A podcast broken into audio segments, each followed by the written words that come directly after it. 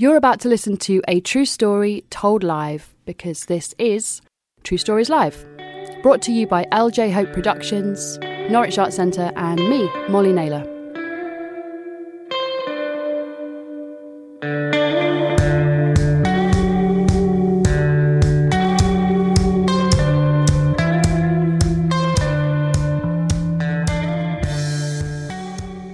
So when I think about my ex-husband, he seems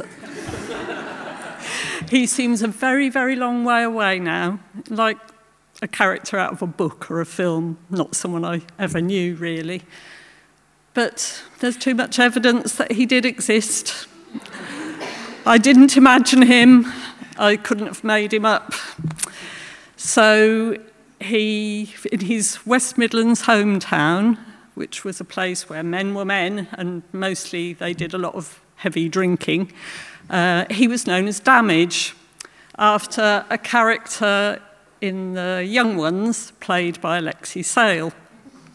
So it was a very appropriate name because my ex husband kind of careened through life, leaving a trail of chaos for other people to clear up, while he was largely unbothered by little considerations like a, a conscience or doubt or remorse, and was usually thinking about having another pint or another laugh with the lads, that he was very good at having fun. So the damage in the young ones was a dangerous escaped criminal. Now, my ex was basically, he was an, a very amoral person and a brilliant liar, but he lacked the focus and discipline to be a successful criminal.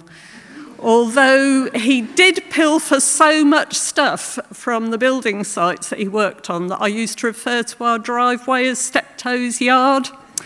Um, he was only arrested once, this was before I met him, and that was for dancing on the roof of the dugout at Villa Park in his football casual days. Um, but uh, several of his friends seemed to be drug dealers. Uh, one was muscle for some actual criminals and was rumoured to be a hitman. My ex was self employed and he did actually was organised enough to employ an accountant to do his tax returns. So the, tax, the accountant uh, would guarantee a ta- uh, tax rebate for £200 to be paid in cash, and he had learned how to complete tax returns in prison. Um, so uh, rules were fairly optional for my ex-husband. Um, when his car failed its MOT, he bought a certificate from a dodgy garage.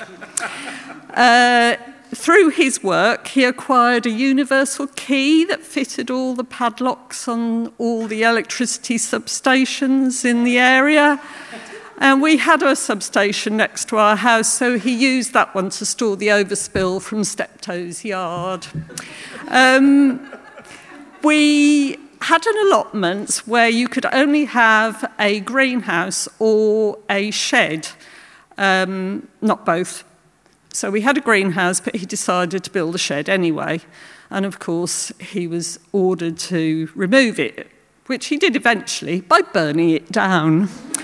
Um, he had some quite serious uh, ear surgery, and his surgeon told him to take two weeks off work. So he went back after two days and was absolutely fine, of course. Um, he sort of, uh, he was kind of ridiculous, but he wasn't stupid. Um, there was one occasion when he was driving down a motorway in a flatbed truck from work, and he threw a cigarette out the window, and of course, because it was him, it blew on back onto the back of the truck and started smouldering. So uh, he saw the smoke in the rear view mirror and pulled over onto the hard shoulder, but he didn't have any water with him. So he did what anybody would do, which was to pee in a bucket and use that.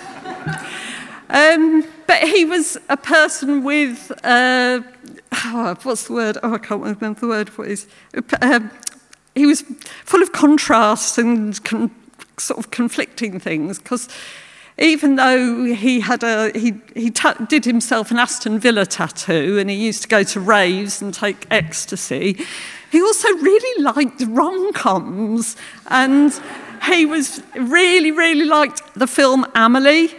And, and, and when we went to see Mamma Mia, I can see his face now. He turned to me at the end and said, That was great! know, old ladies really loved him because he had this kind of rough diamond, roguish charm, and he used to flirt with them outrageously. And he was also really good with animals. So there was one occasion when he was driving home, um, and uh, he came across a dazed swan wandering in a quiet street near our house. So he stopped the car, got out, scooped it up, and then somebody was passing, so he got them to open the, um, the hatchback so we could pop it in and drive it somewhere safe. So we had absolutely nothing in common. Um, nothing, you know, academic achievement, jobs, political views, even the kind of food we ate, nothing. One of my friends said to another friend when they'd met us at the start of the relationship, she said, What do they talk about? But in fact, we never stopped talking really for the first few years. And um, I sort of taught him how to cook and showed him what Norfolk was like. And he introduced me, which was a bit weird really, because it should have been the other way around. He introduced me to vintage fairs and canal side walks. And we bought a house and it made it into a home with some cats. And we even joined the National Trust. But about nine years or so in, things were going a bit, you know, I was a bit tired of being the adult all the time. And uh, his charm was starting to wear thin, and you could see a lot of the chaos underneath. And then he disappeared for six months and never really had a proper explanation. He came back, um, but then at the end of that year, which was 2009, I received, um, well, it was the last day of the year actually, I received an anonymous phone call from a woman who said he'd just finished an 18 month affair with her. So that made lunch, New Year's Eve lunch with his awful parents, fun. Um, so we struggled on, and he was sort of increasingly absent. He used to say he was going down to the allotment, but he was gone so often I used to call him the Scarlet Pimpernel.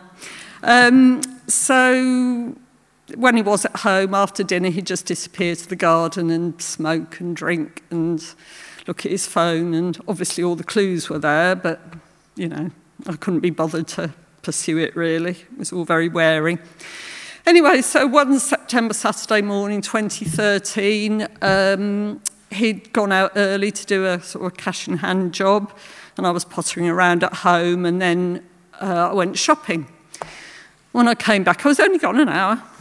Came back, house was still empty, but you know that wasn't anything unusual. I never really knew when he'd be back, and I was thinking about my lunch.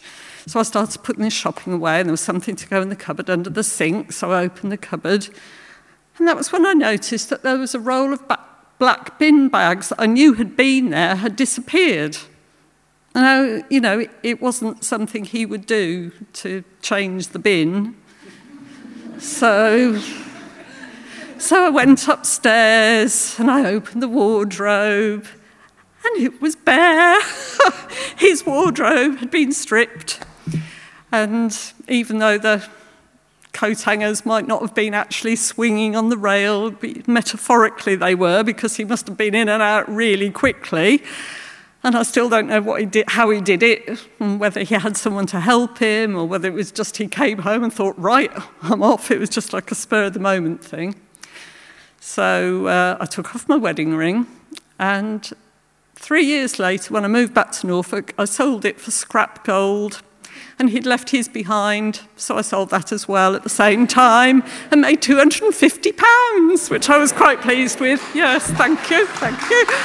Yeah, so, so that was all 10 years ago, which, and 10 years is almost as long as we were married, although it, it does feel as though it happens for someone I know rather than to me. It all feels very strange now. But anyway, I know he got married again to a woman who appears to in no way resemble me. And they've got some dogs, so he's probably really happy.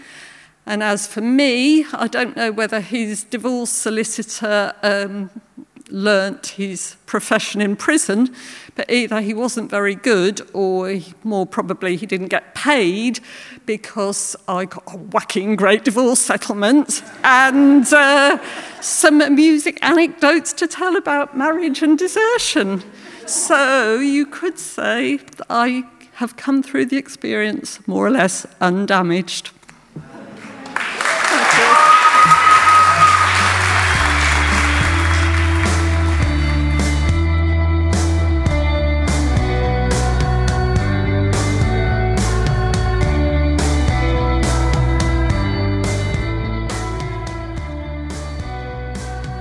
Stories Live is a story show and story finding project brought to you by LJ Hope Productions, Norwich Arts Centre, and me, Molly Naylor. For more information about all of the work that we do, head to our website truestorieslive.co.uk.